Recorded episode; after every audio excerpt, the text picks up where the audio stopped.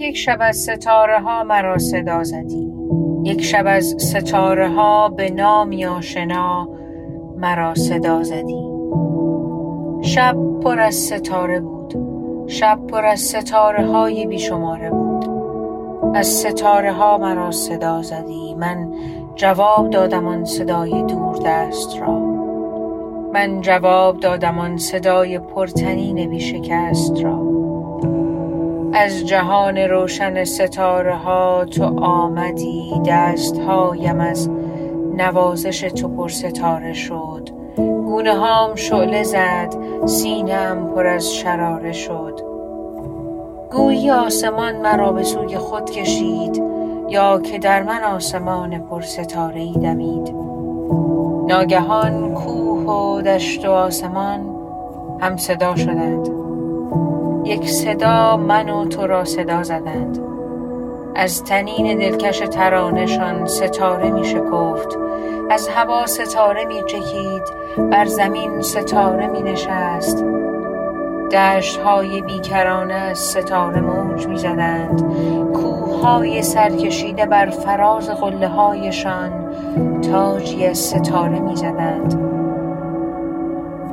دست های پر ستاره ای از آسمان به سوی ما دراز می شدند دست های پر ستاره ای از آسمان دست های روشن و ستاره بار کهکشان. شب پر از ستاره بود. شب پر از ستاره های بیشماره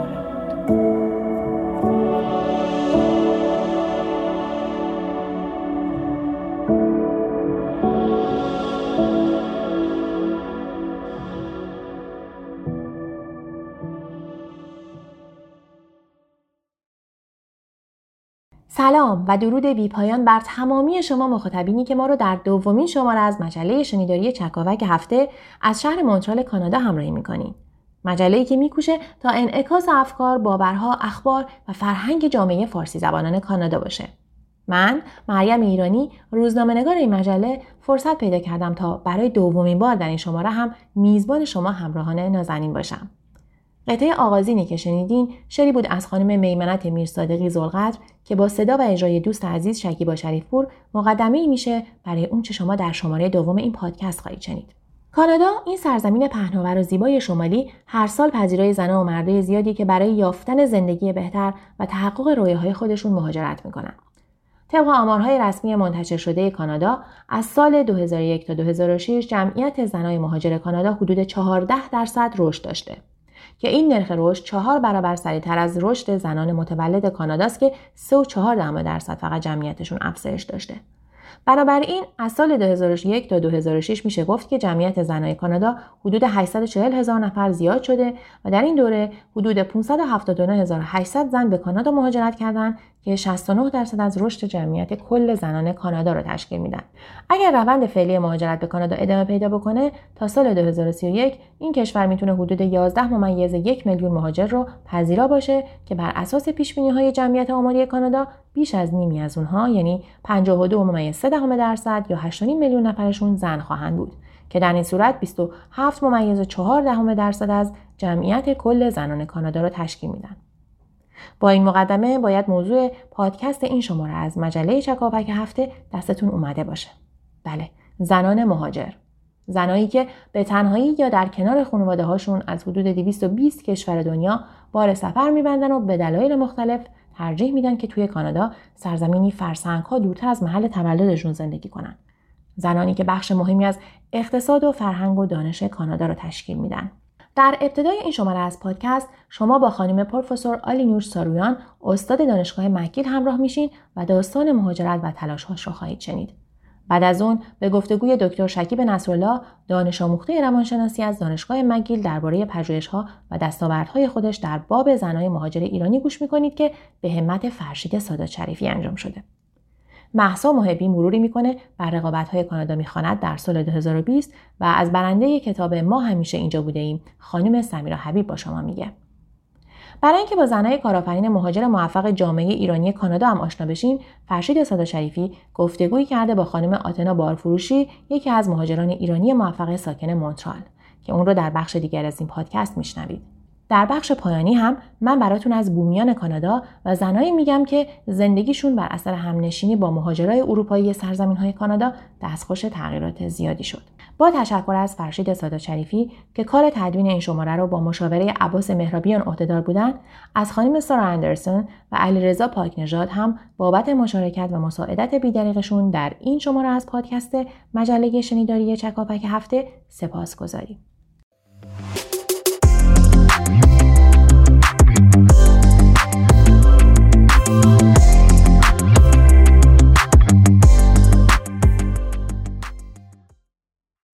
کانادا زنای مهاجر بیشتر از زنای متولد کانادا وارد دانشگاه میشن و به تحصیل می‌پردازن.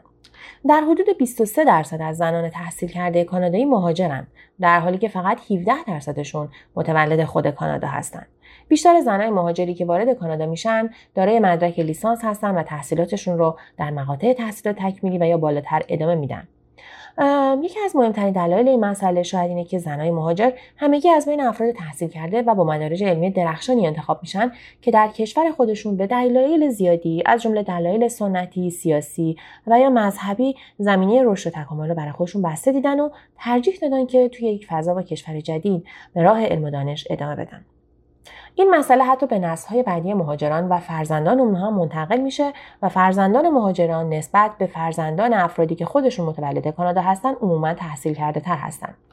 بسیاری از زنای نخبه ایرانی چه در نسل قدیم ایرانی های مهاجر که سالها قبل و عموما بعد از تحولات سیاسی سال 57 به کانادا اومدن و چه در نسل جدید که هر سال با امید و تلاش فراوان وارد مراکز تحقیقاتی و پژوهشی میشن در رده زنان تحصیل کرده مهاجر کانادایی موفق قرار می‌گیرن برای مثال خانم دکتر جیناکودی یکی از فارغ التحصیلان دانشگاه شریفی که در سالهای اولیه انقلاب ایران به کانادا مهاجرت کرده و از درخشانترین و اولین مهندسای زن مهاجر کانادایی که سال 2018 طی یک مراسمی 15 میلیون دلار به دانشگاه کنکوردیا که از اون مدرک خودش رو دریافت کرده بود اهدا کرد تا از نظر مالی از زنای دانشجوی غیر کانادایی حمایت کنه.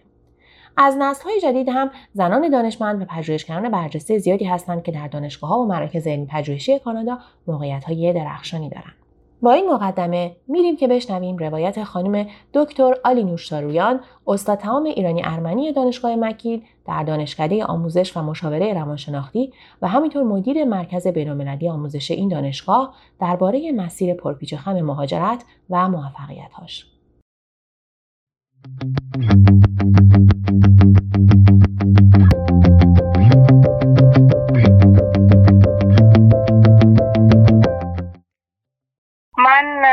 سال الان متاسفانه سالای ایرانیشو خاطرم نیست ولی به سال مسیحی اگه بگم 1972 از دانشگاه پهلوی شیراز فارغ التحصیل شدم و بلافاصله شروع به کار کردم تو ایران برای یه شرکت امریکایی و در نوامبر 1973 این شرکت به من پیشنهاد کرد که اگه می‌خوام برم در شیکاگو در مرکزشون که اونجا بود کار بکنم کارم اونجا ادامه بدم.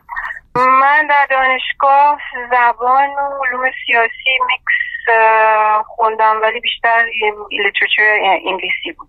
البته چون تحصیل خودم هم تو به انگلیسی بود از قبل این بر من رشته آسون و هم آسون بودم جالب بودم هم شاگرد خوبی بودم. بنابراین همه چی خوب بود بر من. از فرصت استفاده کردم و آمدم به شیکاگو و از همون نوامبر 73 تا 79 من از شیکاگو بودم. ضمن اینکه این کار رو می‌کردم مستر زمان در همون شیکاگو گرفتم. در 79 چون کاری که من می‌کردم مربوط به ایران بود بعد از انقلاب اون کار به هم خورد به و دیگه اون کاری بر من نبود و بعد از چند ماه من آمدم به تورنتو برای اینکه یه دوره مانتسوری بود. اونجا از طریق تورنتو یکی از مراکزی بود که این برنامه وجود داشت. و ما آمدیم تورنتو و اون موقع شوهرم که هنوز شوهرم نبود و موقع اونم آمد دانشگاه تورنتو برای ادامه دکترا در marketing. خلاصه این دوره ما یک سال طول کشید و آمد بعد از اینکه اون دوره تموم کردم من در همون مدرسه که بزرگترین مدرسه کانادا بود در حقیقت که هنوزم هست در مانتسوری شروع به کار کردم و تا سال هشتاد و چهار در این مدرسه بودم و کار تدریس مانتسوری می‌کردم بر بچه های سه تا شیش ساله. بعد ما آمدیم برای یه سفر تعطیلات به مونتریال. کریسمس 83 می‌شد که سال 84 دا شروع می‌شد. آمدیم اینجا برای تعطیلات زمستانی و شوهرم یه جاب آفر گرفت با کنکوردیا که نتیجهش این شد که ما آگست 84 آمدیم به مونتریال از تورنتو. و خب اون شروع به کار کرد. منم کردم من چی کار کنم؟ اول فکر کردم شاید یه مدرسه مانتسوری باز کنم ولی اون موقع مورتوریوم بود راجع به دیکر توی کبک که نمی‌شد از این کارا کرد و اینا. خلاصه بعد از ده 15 روز منم تصمیم گرفتم درسم رو ادامه بدم. ولی دیگه خیلی تقریبا دیر شده بود دیگه برای سال تحصیلی 84 اون موقع مگیل یه دیلی داشت که یه سال می‌تونستی به عنوان special student تو شروع بکنی و بعد از سال بعد apply بکنی و اگه موفق شدی اون credit هایی که گرفته بودی به حساب می‌کردن. خلاصه من اینجوری شروع کردم. و اولم چون background م هم بچه کوچولی بود رفتم تو developmental psychology منتها از استاد راهنما خیلی ناراضی بودم و آدمی که ازش خوشم میامد آدمی بود که اصلا رشتهش توی یه تحقیق و ایناش توی higher education بود. یعنی توی دوره post-secondary یا کالج یا دانشگاه. و خلاصه من به خاطر این آدم رشتم رو بالکل عوض کرد. نه اینکه رشتم ولی تحقیقمون این چیز بحث تحقیق بود. اینجا دیگه چون رشته پیشتی بود و من توی educational سایکالوجی داشتم درسمو می‌خونم خلاصه با این آدم من مشغول شدم و تمرکز تحقیق و همه چیش رفت به طرف پست سکندری خلاصه تا 89 که موفق شدم تحصیلم رو تمام کنم و بعد از اون بلافاصله شروع کردم در سی ری دیپارتمنت ترینینگ داشتن اونجا چند ماهی کار کردم و بعد از اون یه فرصتی پیش آمد توی مکیل که من برگشتم به مکیل و سال البته به صورت سپیشل ستاتس آمدم برای اینکه اکادمی پست اکادمیک باز نبود اون موقع. و بعد در سال 1991 بود که من فرمالی به صورت اسیستنت پروفسور اونجا شروع کردم و ادامه دادم تا الان که تقریبا چه سی سال دیگه.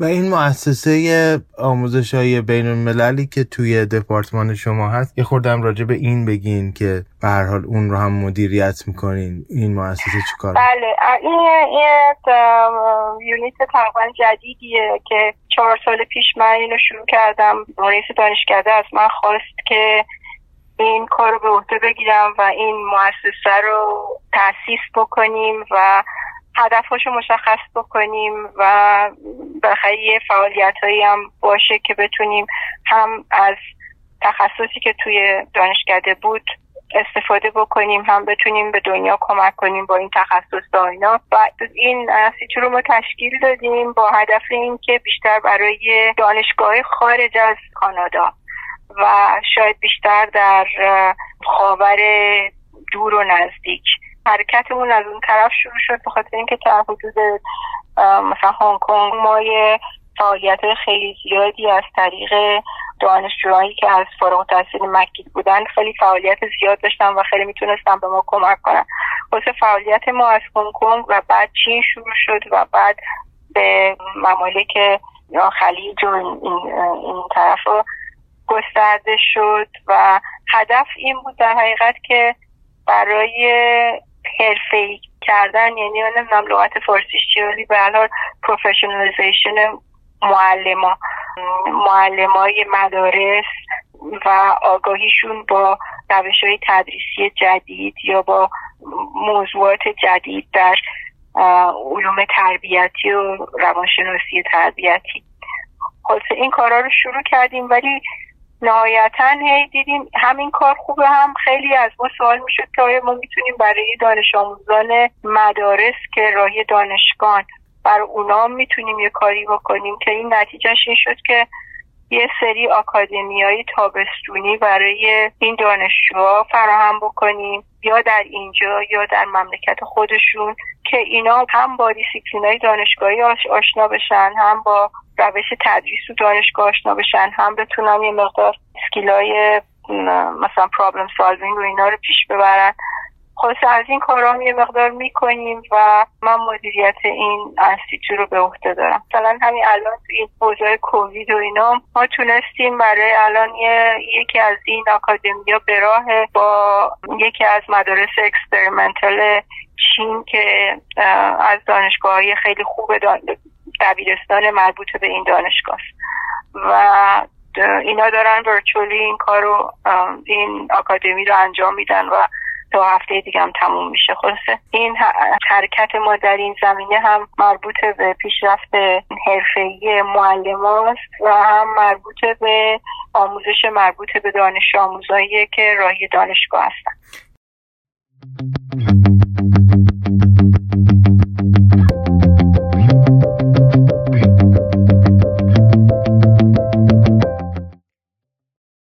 خیلی ممنونم از این اطلاعات مفصلی که خیلی موجز به ما دادین راجع به این مسیر پرفراز و نشیبی که پشت سر گذاشتین. حالا یه جنبه دیگه سوال کنم. چون شغل شما آموزش بوده همیشه به هر حال با دانشجوهای مختلف و مراجعه های مختلف سر و کار داشتین. توی این سالها دانشجوهای زن ایرانی حالا خانمایی که می آمدن از ایران چه به صورت دانشجویی چه اون کسی که مهاجرت می‌کرده و بعد می اومده تحصیل اینا رو چجوری دیدین؟ یعنی روند رو چجوری می‌بینید؟ چون به طور خاص ما داریم به این قشرم می‌پردازیم و اینایی که تازه تر اومدن تجربه شما چیه کار کردن با اینا؟ شما اولا باید بگم که دپارتمان من دپارتمان فوق لیسانس یعنی ما دانشجو لیسانس نداریم در حقیقت. البته یکم عقب گرد بکنم و اینم بگم که دپارتمان ما نسبتا بزرگه. یعنی چهار تا program بزرگ داره که دو تاشون program های professional یعنی accreditation professional می‌گیرن و دو تاشون نه. و یکی از این program ها که به اسم Learning Sciences یه مقدار بیسش از همه دیسیپلینا هست. یعنی ما دانشجو از همه دیسیپلینا می‌گیریم برای اینکه نهایتا آموزش و یادگیری و اینا یه چیز مربوط به فقط به education یا سایکولوژی نیست در همه رشته هست.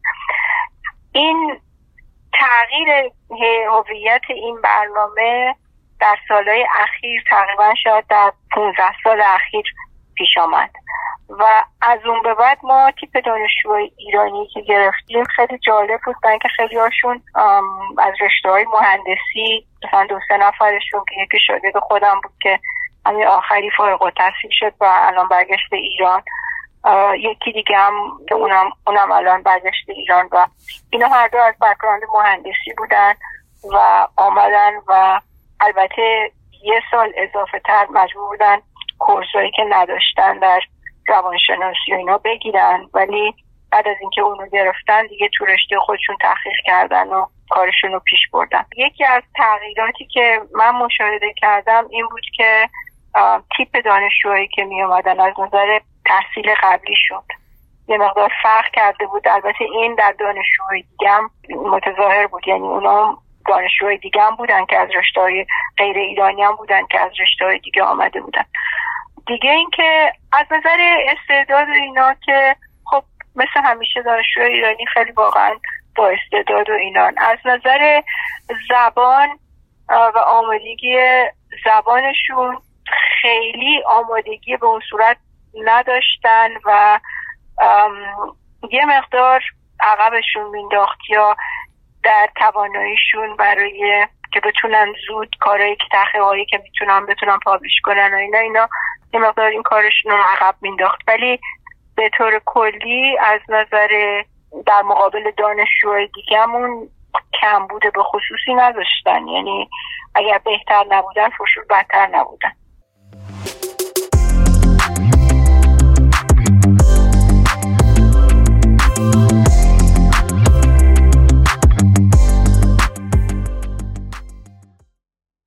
بخش بزرگی از زنهای مهاجری که به کانادا میان در بستر خانواده و به همراه همسر و فرزندانشون هستند آمارهای رسمی کانادا نشون میدن که اونها بیشتر از زنهای کانادایی سعی در حفظ بنیان خانواده دارن و حتی بیشتر از اونها با همسر و یا شریک عاطفیشون زندگی می‌کنن.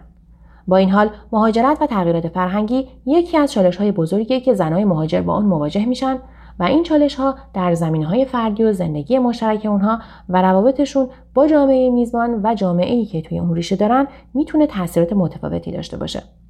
این قسمت از پادکست اختصاص داره به صحبت های دکتر شکیب نصرالله روانشناس و دانش آموخته دانشگاه مگیل در همین باره که طی اون دکتر نصرالله نتایج مطالعات و پژوهش های خودش رو به اشتراک خواهد گذاشت.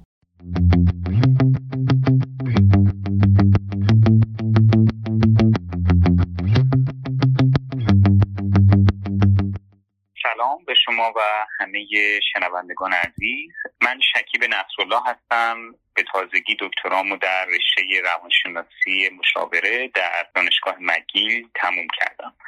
تز دکترای من درباره روابط و تعاملات ایرانیای ساکن کبک بود. منظورم از روابط تعاملات روابطی که با هم در داخل جامعه با همستان ایرانی جامعه ایرانی و کامیونیتی های ایرانی کبک دارن. و من داخل کامیونیتی کبک ایرانیا چه روابط دارن؟ با هم و چه جوری میشه؟ تحقیقی که من انجام دادم برای دکترام تحقیق کیفی از نوع کیفی. تحقیق کمی جامعه آماری بزرگتری دارن معمولا. یا کارشون تعمیمه. میگن ما مثلا یه نمونه صد نفره مثلا فرض می‌گیریم و می‌تونیم تعمین بدیم نتایج این تحقیق به کل مثلا کامیونیتی ایرانی های مونترا تحقیق من اینطوری نیست. تحقیق من با تعداد خیلی کمی. تحقیقات کیفی معمولا اینطوریه. خیلی تعداد کمی هستن. تحقیق من مثلا با دوازده نفر. خب اکثریتشون هم زن بودن. اما نمیشه گفت که نتایج این تحقیق قابل این نیست که ما یه چیزی ازش یاد بگیریم درباره جامعه ایران. درسته که تعدادشون کمه. اما اینها همون چیزاییه که شما تمهای مشترکی که شما در میون زنان می‌بینید. البته اینم باز باید تاکید بکنم که تحقیق من درباره ایرانی های تازه مهاجرت کرده بود. که چند سالی بیشتر از گرفتن permanent residency شون یا citizenship شون نگذشته.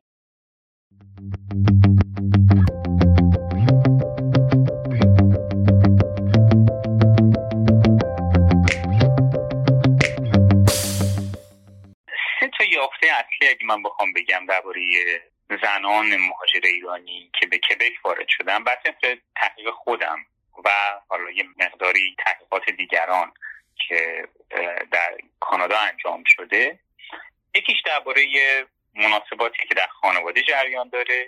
دومیش درباره جامعه محلی. و سومی درباره تقاطع تبعیض انواع تبعیض و بلایی که این وسط به سر زنان میاد هست حالا من رو یکی یکی توضیح میدم تا ببینیم که بحث به کجا می‌رسه. خب همه می‌دونیم یه بدیهیاتی وجود داره. زنان در ایران در حقوق محرومن.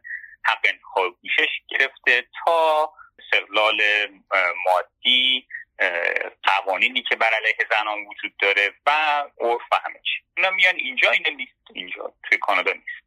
و یکی از دلایلی که دقیقا منم نشون میده که اصلا وجود داره زنان به طور خاص به دلیلش مهاجرت می‌کنن اینها یعنی می‌خوان از اون شرایط فشار فرار کنن و می‌خوان به جای دیگه برن. اینا بدیهیاتیه که همه می‌دونن.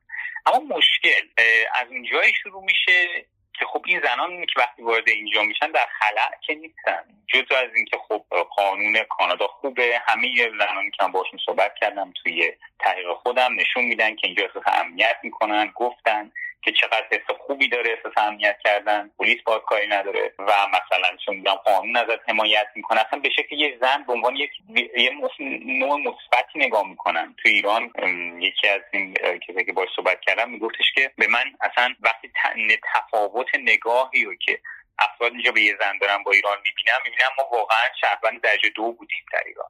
برای اینا می‌بینن. اما خب وقتی وارد اینجا میشن بدون که در بستر جامعه کلی اینجا هستن در خانواده ایرانی هم اینجا هستن اگر حالا تکی نیامده باشن یا اگه ازدواج بکنن اینجا با یک ایرانی یا در کامیونیتی ایرانی هستن به هر حال تا یه حدی یه موقع هایی میرن توش. و اینجاست که مسائل از نوع متفاوتی خودشون نشون میده. چطوری؟ اولا در مورد خانواده. خب مناسبات سنتی تو خانواده هنوز هست. یعنی شما مهاجرت می‌کنی. اما خانوادت که با مهاجرت کردن یا همسرت که اینجا باش ازدواج می‌کنی هنوز همون ایرانیه و خیلی موقع ها اون ارزش ها خیلی سخت اصلا عوض نمیشه یا همون ارزش که در ایران وجود داشته. بنابراین اتفاقی که میفته اینه که شما می‌بینید که زنانی که من باشون صحبت کردم اینو می‌گفتن که هنوز از زنان در خانه انتظار میره که کارشون رو مثلا رها کنن وقتی بچه دار میشه.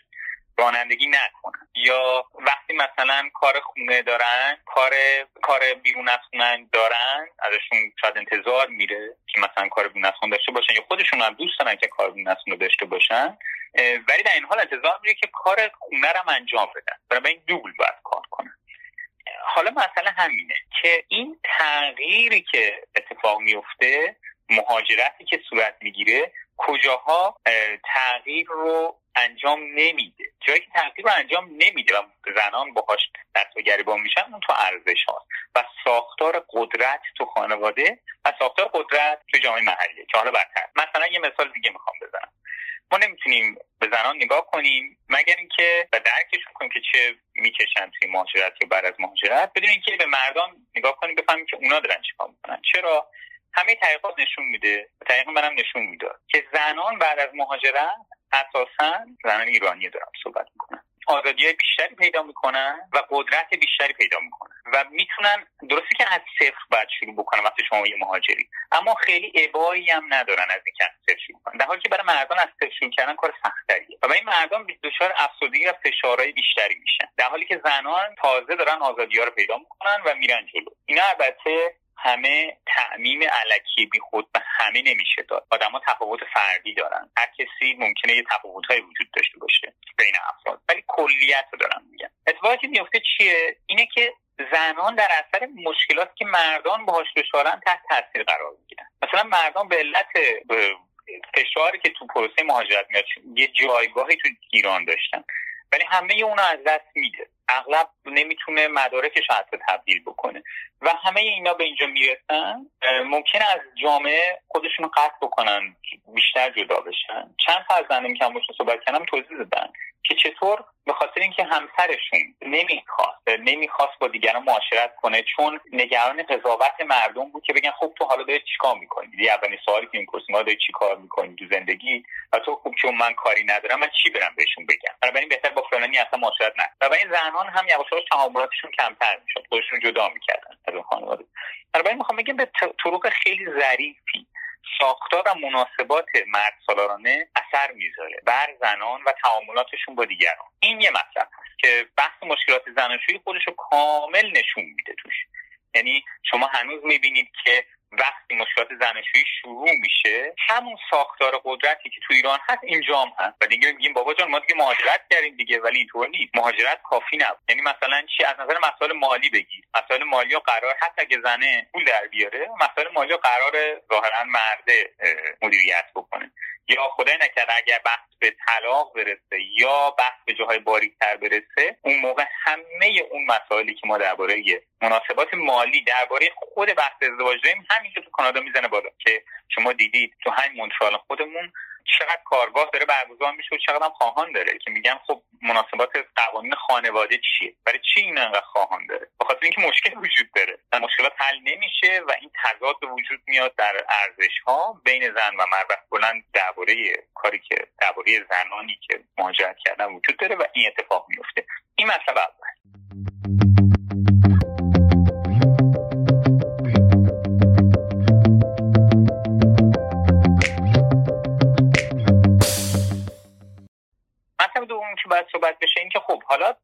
جامعه محلی چه اتفاق میفته زنان در جامعه محلی چه نقشی دارن و چه چه مناسباتی بر اونها حاکمه و اونها چه نقشی بازی می‌کنن؟ حقیقا من چیز جالبی که نشون داد اینه که جامعه محلی برای زنان اگه بخوام یه خلاصش رو بکنم یادآور محدودیت ها در ایرانه و متاسفانه این که میگم خیلی چیز جذابی نیست اما این یک حقیقتیه. حالا باز میگم ما نمی‌تونیم تعمین به همه جامعه محلی بدیم یا همه جوامع محلی توی کبک بدیم چون جامعه های مختلف وجود داره. شما مثلا ممکنه جامعه ایرانی داشته باشید ولی جامعه از یه اقلیت مذهبی تو وسط اون جامعه داشته باشین که ایرانیان میگم نمی‌خوام تعمین به همه چی بدم اما می‌خوام کلیت مشکل رو بگم. یعنی چی؟ یعنی اون قضاوت ها حرف و کنایه دخالت و فضولی.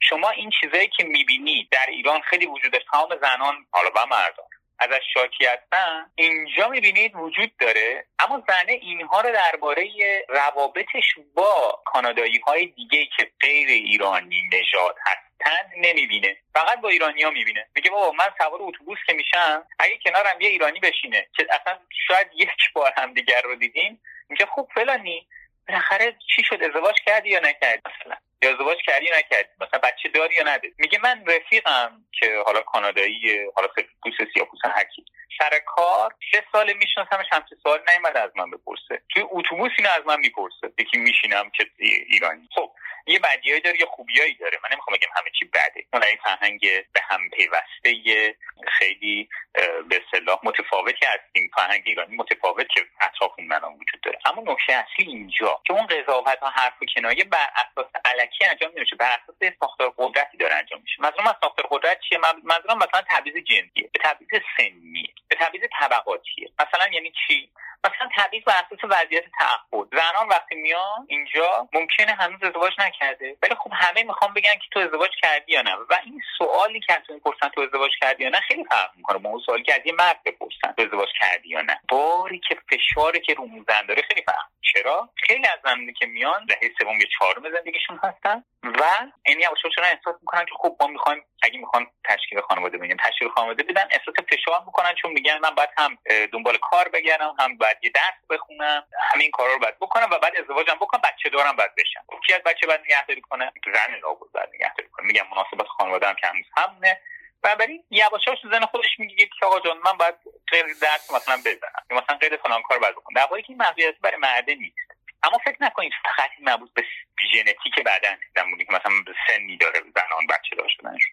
امکانی که یه مرد بتونه تو جامعه ایرانی مونترا دنبال یک همسر بگرده خیلی فرق می‌کنه به امکانی که یک زن بگرده. مرد می‌تونه دنبال یک زن بگرده اما زن قرار نیست دنبال یک مرد بگرده برای چون زشته. و به این قضاوت هم حرف و کنایه رو زنان احساس کنن داخل جامعه ایرانی. و از این شاکی میشن و از این زده میشن. خیلی از زنانی که هم باشون صحبت کردم تقریبا اکثریت قریب اتفاقشون متاسفانه می‌گفتم ما از کامیتی دور میشیم کامیتی ایرانی. برای خودمون رو راحت نگه اعصابمون راحت بشه. البته اینها زنان مهاجر اخیر هستن. کامیته ایرانی سابقه بسیار طولانی در مونترال داره.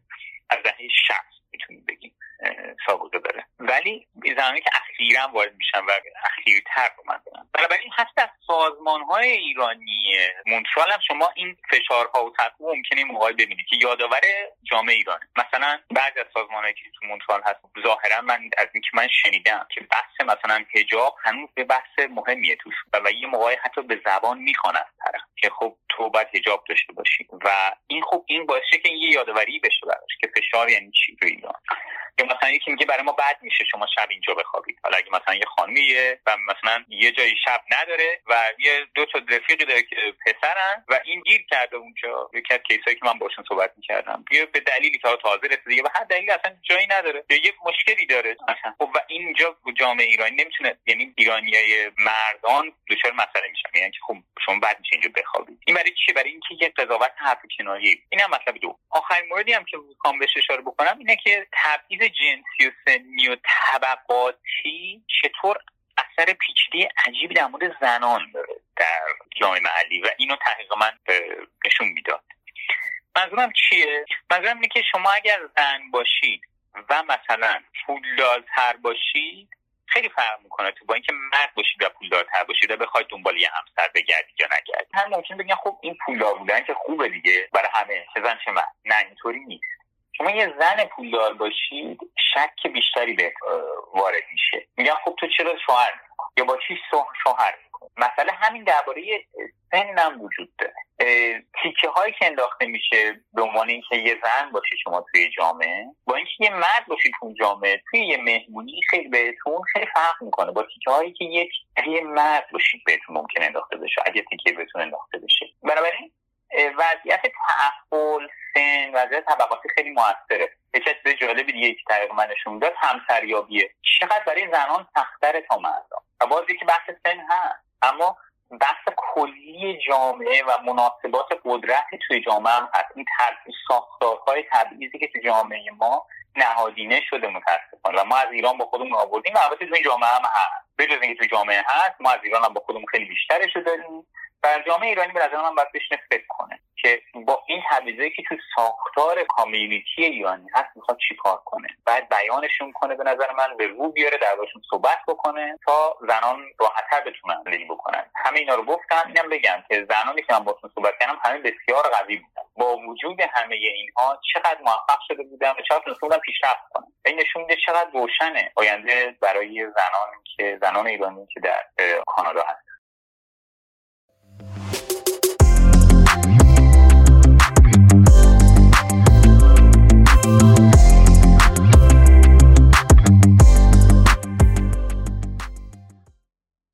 شبکه تلویزیونی CBC هر سال یک سلسله رقابت هایی رو در قالب یک برنامه مشهور تلویزیونی به نام کانادا می‌خواند یا کانادا ریتز برگزار می‌کنه که در این برنامه ها پنج شخصیت برجسته کانادایی هر کدومشون کتابی رو انتخاب و به بیننده ها معرفی می‌کنن. در نهایت با رأیگیری یکی از این کتاب ها به عنوان کتاب برتر سال انتخاب میشه. توی برنامه سال 2020 خانم سمیرا حبیب یک نویسنده زن پاکستانی که جزو های مذهبی و جنسیتی هم به شما میره تونست تمامی رأی مثبت داورا رو برای کتابش به دست بیاره. البته این خانم بیشتر برای یک پروژه عکاسی مشهوری به نام فقط من و خدا که در سال 2014 آغازش کرده شناخته میشه. خانم حبیب یکی از هزاران زن مهاجریه که در مسیر شهرت و موفقیت خودش سختی های زیادی رو متحمل شده. توی این بخش از پادکست محسا محبی ابتدای مروری می‌کنه بر گزارش های مجله هفته درباره رویداد کانادا می‌خواند امسال و بعد به چگونگی موفقیت کتاب خاطرات سمیرا حبیب می‌پردازه که در برنامه کانادا می‌خواند 2020 کتاب برتر سال لقب گرفت. I'm your host Ali Hassan. This is Canada Reads.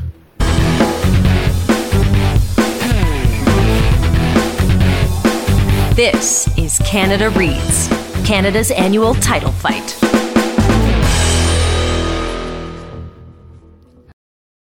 کانادا می‌خواند 2020 برنامه مشهور کانادا می‌خواند کانادا ریدز که شبکه تلویزیونی سی بی سی هر سال برگزار می‌کنه پنج شخصیت برجسته کانادایی هر کدوم کتابی رو انتخاب و به بینندگان معرفی می‌کنند. در نهایت با رأیگیری بیننده ها یکی از کتاب ها به عنوان کتاب برتر سال انتخاب میشه.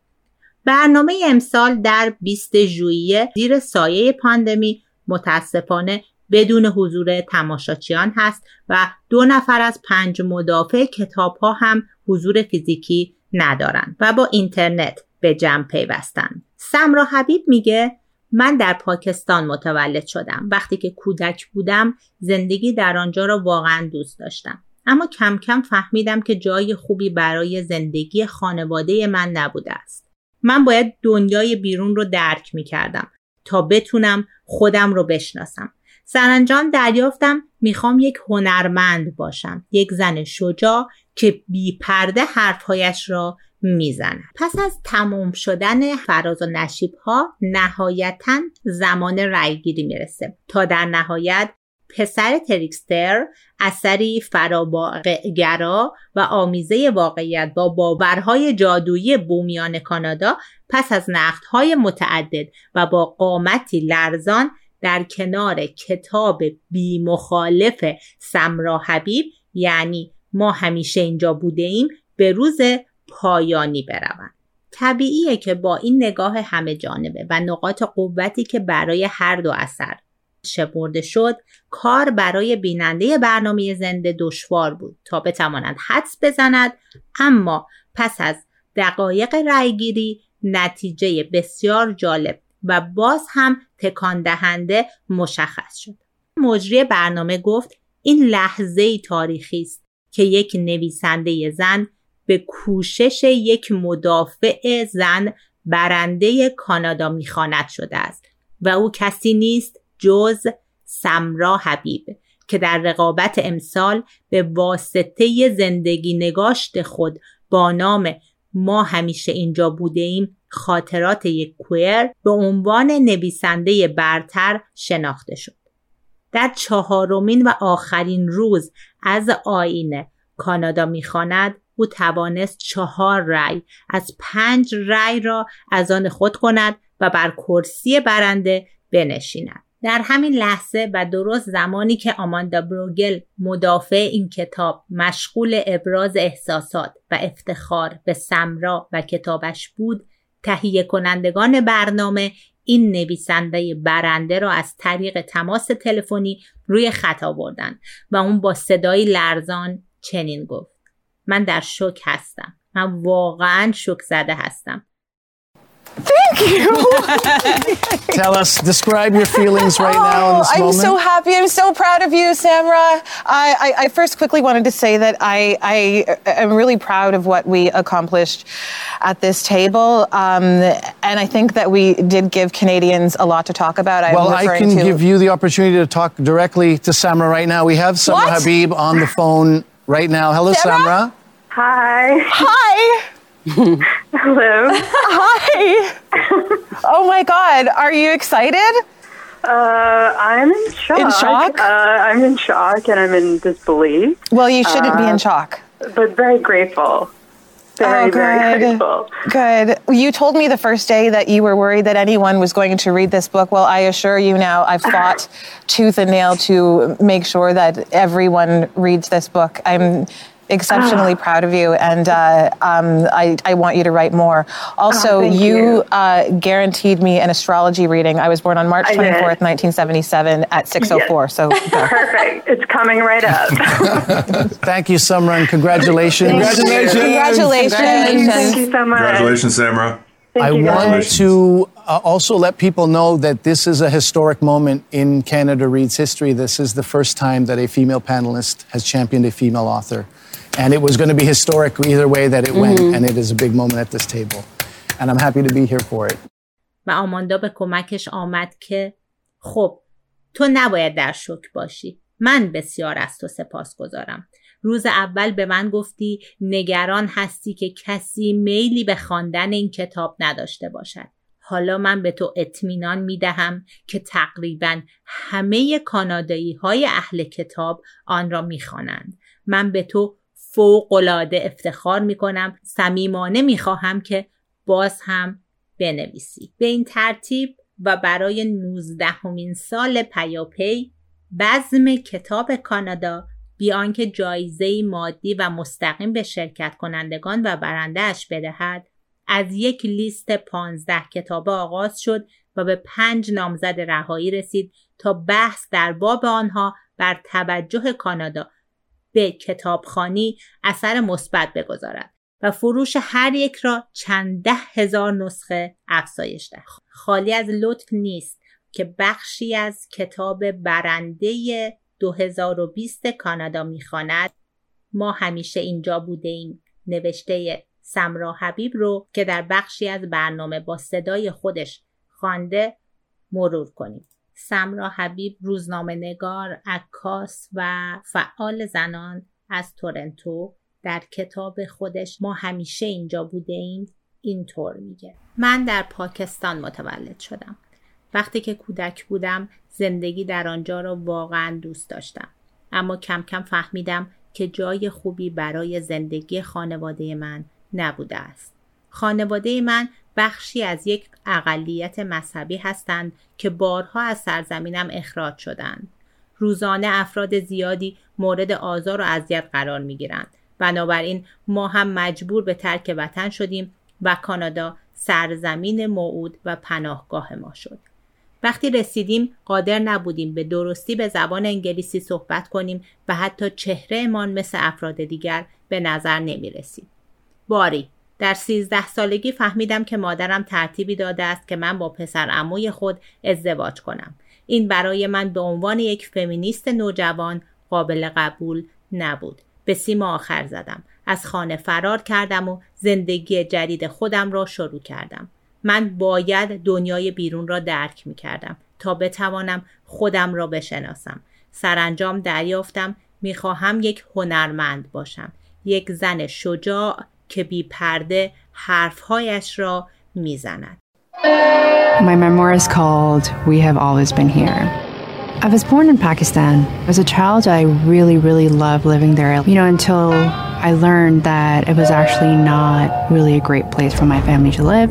My family is part of a religious minority sect. We're called Ahmadis, and a lot of people are persecuted daily, so we had to leave. But Canada wasn't the promised land. We were poor, we didn't speak English, and we didn't look like everyone else. And at 13, I learned that my mom had arranged to marry me to my cousin. And for a budding feminist, that was not acceptable. I ended up running away from home and starting my own new life. I needed to understand the world out there so I could understand myself, who I was, and who I wanted to be. An artist, an openly queer woman.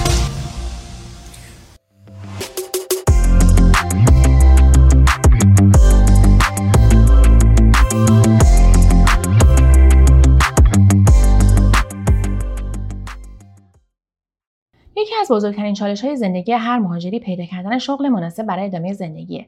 مسئله پیدا کردن کار اگرچه فارغ از جنسیت برای هر دو طرف زن و مرد داستان می‌تونه های اهمیت باشه اما داده های جمع شده توسط اداره مهاجرت کانادا نشون میده که زنای مهاجر توی کانادا با موانع اشتغال بیشتری روبرو هستن و درآمد کمتری رو هم نسبت به مهاجرای مرد یا زنان متولد کانادا کسب می‌کنن این داده ها همچنین نشون میده که بیشتر این خانم ها به عنوان همسرای مهاجران یا پناهجویان وارد کانادا میشن و معمولا از میزان اشتغال کمتری برخوردار هستن و کمتر از میانگین هم دستمزد می‌گیرن. با این حال در بین سالهای 2001 تا 2006 میزان اشتغال برای زنای مهاجر بیشتر از زنای متولد کانادا افزایش پیدا کرده. اما هنوز هم نرخش کمتر از مقداریه که برای زنان متولد کانادا وجود داره. همه این مسائل دست به دست هم میدن و ادغام در بازار کار کانادا رو برای زنای مهاجر چالش برانگیز می‌کنن توی این قسمت از پادکست شنونده یک گفتگوی جذاب از خانم آتنا بارفروشی خواهیم بود زنی که بعد از مهاجرت تصمیم گرفت برای ورود به بازار کار و شغل برخلاف تمام استانداردهای موجود عمل بکنه و با انتخاب شغلی بر پایه علاقه شخصیش تبدیل به یک آشپز مهاجر موفق و ناماشنا توی شهر مونترال کانادا بشه.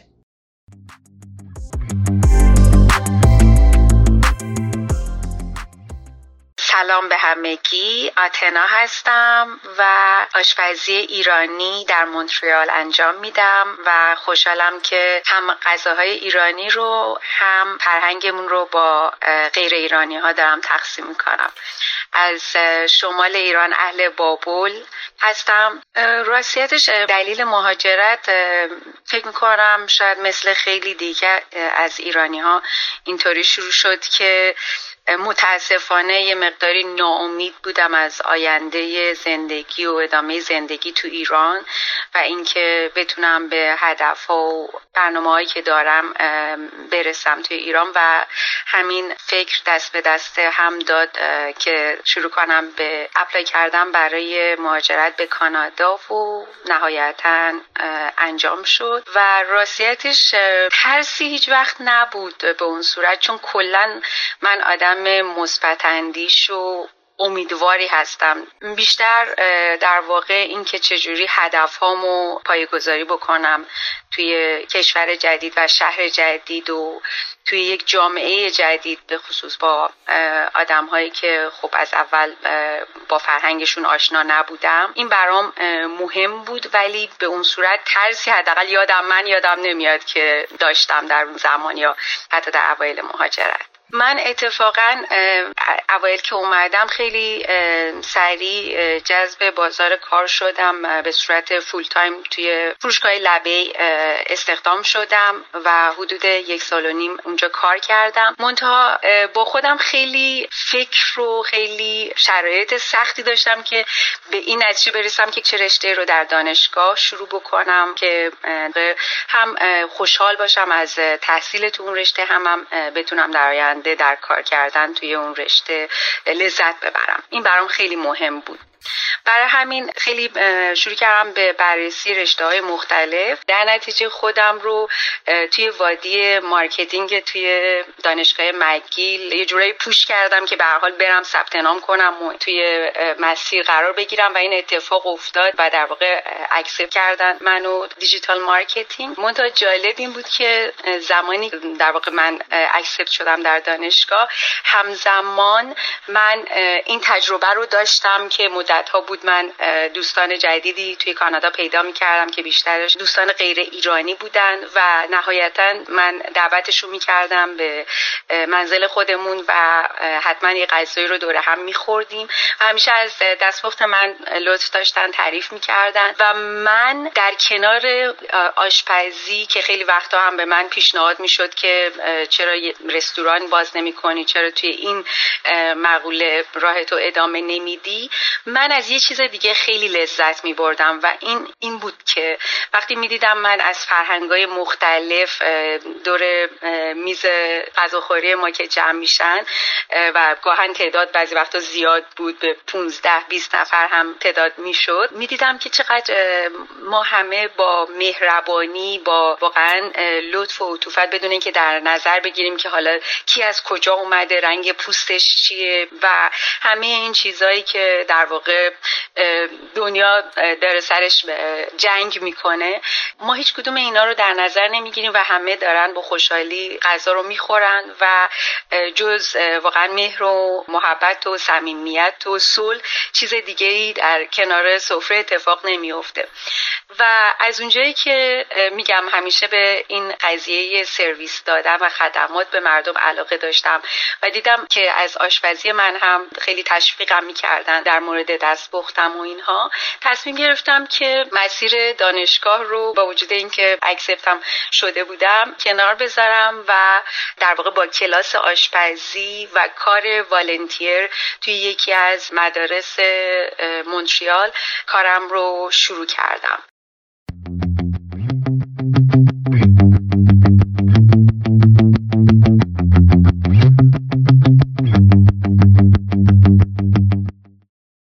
سال و نیمه که من شروع کردم منتها سال اول در واقع می‌تونم بگم که خیلی از این طرف به اون طرف هی فکرم مشغول بود که توی کدوم قسمت از جریان آشپزی و دادن سرویس غذایی به مشتریا می‌خوام در واقع تمرکز بکنم. و تا اینکه بعد یه سال بیشتر در واقع هدفم برای خودم مشخص شد و علاقه هم همینطور که گفتم. و در واقع یه سال و نیم میشه گفت که بیشتر من متمرکزم روی کاری که می‌کنم به عنوان اینجا مرسوم هست به عنوان پرایوت شف که در واقع سرویس های خیلی خاص به مشتریایی که یا به منزل اونها میرم و در آشپزخونه اونها چه برای غذای روزانه یا هفتگی چه حالا مهمانی تولد به هر مناسبتی که دور هم جمع میشن در منزل اونا اتفاق میفته و یا اینکه من یه کار جدیدی هم در واقع من خودم انجام دادم. دوست داشتم به عنوان این آپشن هم براشون باشه که بتونن اونها بیان به منزل من و همون غذا رو توی فضای خونه ما بخورن. این اتفاق هم توی خونه من همیشه میافتاد تا قبل از این اپیدمی کرونا ویروس و و جالبم این بود که در واقع بیشتر دوست داشتن خیلی وقتا حتی بیان به منزل من و توی فضای خونه من در واقع غذا رو بخورم و با هم گپ بزنیم.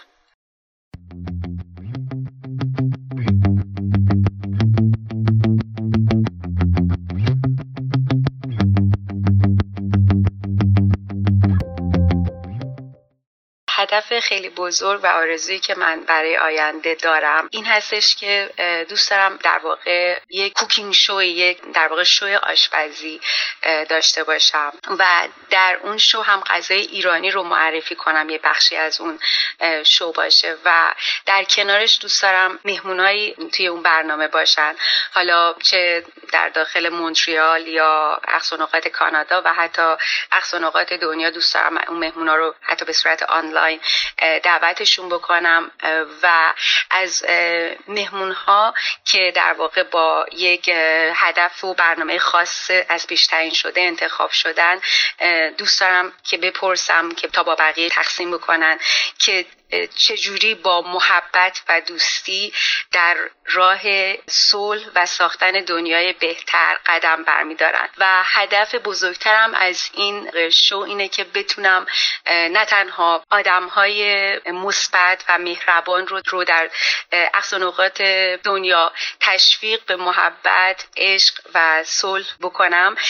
بتونم یک زنجیره انسانی از محبت و صلح بین این آدم هایی که در واقع به مهمان برنامه من بودن به وجود بیارم که اینها با هم بیشتر در واقع مرتبط و متصل باشن که در نهایت به زنجیره محکم عشق و محبت و انسانیت و صلح در اقصانقات دنیا بیانجامه. ممنونم از اینکه منو دعوت به این مصاحبه کردید.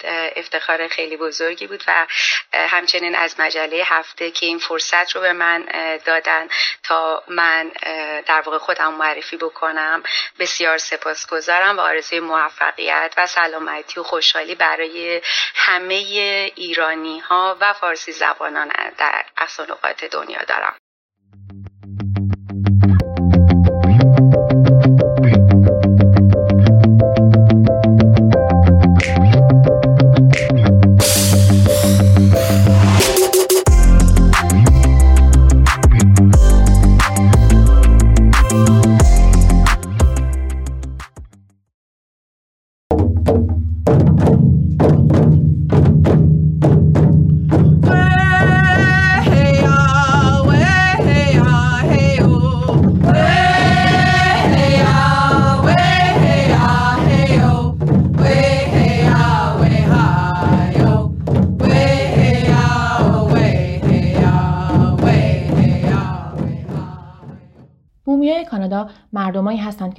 پیش از اون که مهاجرای اروپایی برای کشف سرزمین‌ها و قلمروهای جدید قدم تو سرزمین‌های آب و اجدادی اونها بذارن در میون طبیعت زیبا و بکر کانادا زندگی می‌کردن و قوانین و مقررات خودشونو داشتن. بیشتر ما این مردمان رو به نام سرخپوست می‌شناسیم. واژه‌ای که امروز استفاده از اون به دلیل بار معنای تبعیض‌آمیزی که داره از فرهنگ گویش کانادا حذف شده. البته خود این واژه هم ترجمه اشتباهی از واژه ایندیان به معنای هندی. کریستوف کلمب اروپایی وقتی اولین بار پاش به سرزمین های آمریکای شمالی رسید تصور کرده که به هند رسیده و مردمای بومی رو که دید هندی نامید. اما من امروز می‌خوام براتون از متیس ها بگم. مردمایی که نه بومی هستند و نه اروپایی. مردمایی که از ازدواج و یا اختلاط و ارتباط های غیررسمی زنان و مردای بومی با مهاجرای اروپایی پدید اومدن. و البته داستان رنج ها و سختی هایی که بیشتر اونها برای زنای بومی بود. قصه از اونجا شروع شد که اولین دسته از مهاجرای اروپایی که تو هوش سالهای 1600 به سرزمین‌های کانادا رسیدن فرانسوی‌هایی بودند که به دستور پادشاه فرانسه مأموریت تشکیل کشور جدید فرانسه را داشتند. داستان تقابل این مهاجرای اروپایی با این مردمان بومی رو تو قسمت نخست این پادکست شنیدیم و اونجا حتی گفتیم که نام کشور کانادا از کلمه بومی کاناتا به مفهوم دهکده یا سرزمین اومده که ژکختیه فرانسوی اون رو از زبان بومیان قبایل ایروکوف برداشت اما این مردان اروپایی به دلایل خیلی زیادی با خودشون هیچ زنی رو از فرانسه نیاورده بودن. تا قبل از اینکه شاه فرانسه دستور بده تا زنایی را از فرانسه به منظور ازدواج با این مردا بفرستند این مردان با مردمان قبایل مختلف بومی در سرزمین های جدید یعنی موهاووکا و ایروکوبا آشنا شدند و تجارت خز و تنباکو می‌کردند. بر اثر این تجارت ها بود که یواش یواش این اروپایی ها با زنهای بومی آشنا شدند. زنایی که موهای سیاه و پوست های نسبتا تیرشون با زنای اروپایی که اونها تا حالا دیده بودند خیلی فرق داشت. این زنها برخلاف زنای همتای اروپایی خودشون که تا اون زمان اصلا حق و حقوق زیادی نسبت به مردها نداشتن توی قبایلشون دارای قدرت تصمیمگیری و دادن رأی برای انجام کارها بودن. ساختار بیشتر قبایل مادر سالار بود و زنها در بیشتر امور نظر می‌دادن. به همین دلیل هم بود که وقتی مردای اروپایی با این زنها ازدواج می‌کردن توی کار تجارت خز خودشون خیلی موفقتر از قبل می‌شدن. اولش به خاطر اینکه از حمایت اون قبیله برخوردار می‌شدن و بعد هم به این دلیل که با آداب و رسوم و فرهنگ بومیان آشنا می‌شدن و تو کار تجارت موفقتر عمل می‌کردن. خیلی از اون زنای بومی هم بعدها به عنوان مترجم توی دفاتر کمپانی های بزرگ استخدام می‌شدن و جایگاه اجتماعی خوبی هم داشتن. اما قسمت تلخ ماجرا از جایی شروع میشه که مهاجرای اروپایی به دلایل مختلف این زنها رو ترک می‌کردن. زن بومی به ناگهان ترد می‌شد و با چندین فرزند آواره.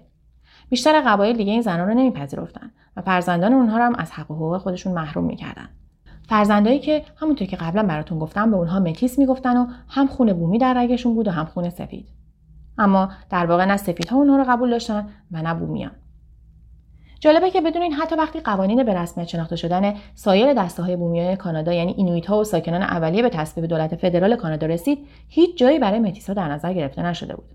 تا سال 1982 در هیچ جایی از قانون کانادا نام متیس ها رو نمی‌شد پیدا کرد. تا اینکه فعالای حقوق بشر شروع کردند که متیس ها را وارد قوانین کشوری کنند البته از اونجایی که متیس ها سراسر کانادا پراکنده شده بودند برای اینکه تو انجمنهای قانونی شهرهای مختلف بتونن حضور داشته باشن بعد ثابت می‌کردن که خون بومیای همون منطقه تو رگاشونه. این مسئله از اونجای اهمیت داشت که اونها می‌تونستند بعدها درباره زمینهاشون در برابر سایر بومیان ادعای مالکیت بکنن و باید مدرک ارائه می‌دادن در نهایت اینکه بعد از 146 سال نزاع بر سر خون سفید یا بومی در سال 2013 متیس ها از طرف دولت فدرال به رسمیت شناخته شدن و جزء بومیانی قرار گرفتن که باید به حق و حقوق خودشون برسن. متیس ها به دلیل اختلاط فرهنگ غرب و بومی به زبان بین فرانسه و بومی قدیمی صحبت می‌کنن و البته که بیشتر اونها هم انگلیسی می‌تونن هم فرانسه. اونها یک موسیقی مشهور هم دارن که اسمش میچیفه و تلفیقی از سازهای اروپایی و بومی. همینطور تو صنایع دستی و هنر هم پارچه ها و طرحهای گلدار خاصی تولید می‌کنن که شهرت زیادی داره با این حال این مردمای هنرمند و با استعداد به دلیل اینکه مادران و پدرانشون بومی اروپایی بودن سالهای سال نه بومی حساب شدن و نه اروپایی و از حقوق خودشون محروم شدن و جایگاه اجتماعی ویژه‌ای نداشتن خیلی از این زنای متیس اشعار و داستانهای غمانگیزی درباره وضعیت خودشون سرودن یا نوشتن. در ادامه یکی از اونها رو براتون می‌خونم.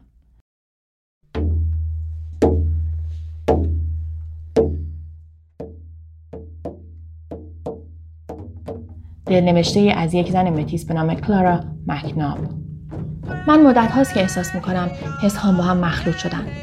من همیشه از نگاه های بیگانه و غریبه اطرافیان به خودم رنج بردم. سال هاست که دنبال خودم میگردم. توی روزهای تلخ و شیرینم. با خودم فکر می‌کنم که چرا من موهای تیره زیبا و خوشگل خواهر بزرگترم یا موهای بافته و بور و چشمهای آبی خواهر کوچکترم رو برس نبردم. من همیشه وسط این دوتا بودم. نه موهام تیره است نه موهام بوره. همه چیزم با هم مخلوط شده. بینیم گونه هام پوستم چونم حتی چشمام.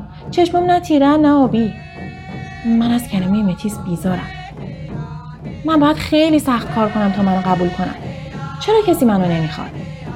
اصلا برم به جهنم. هم بومیا و هم سفیدا چرا منو قبول نمی‌کنین شما توی این سالها به من خیلی ظلم کردین پس نمی‌تونین به من بگین که جایگاه من کجاست. من خیلی غمگینم. اما اما پدر بزرگم رو حس می‌کنم. و مادر بزرگم رو. اونها تو اون خونه قدیمی منتظر من هستن. این ارواح آرامش بخش منتظر منن. سرزمین های قدیمی اونها تنها جایی هستن که منو میپذیرن. اونجا دیگه لازم نیست که من به همه ثابت کنم چه کسی هستم. اونها منو قبول می‌کنن.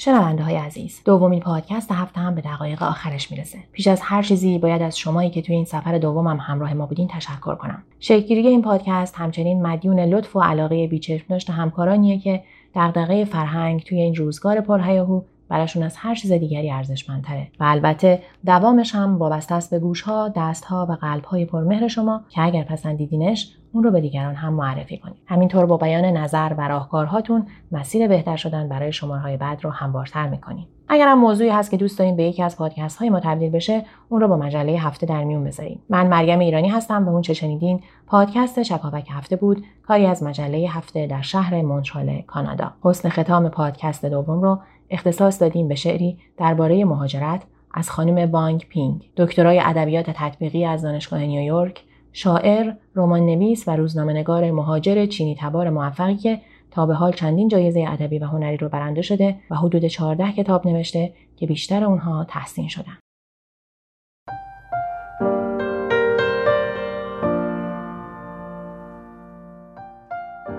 ما عشقهایمان را در چشمهایمان با خود همراه کرده ایم.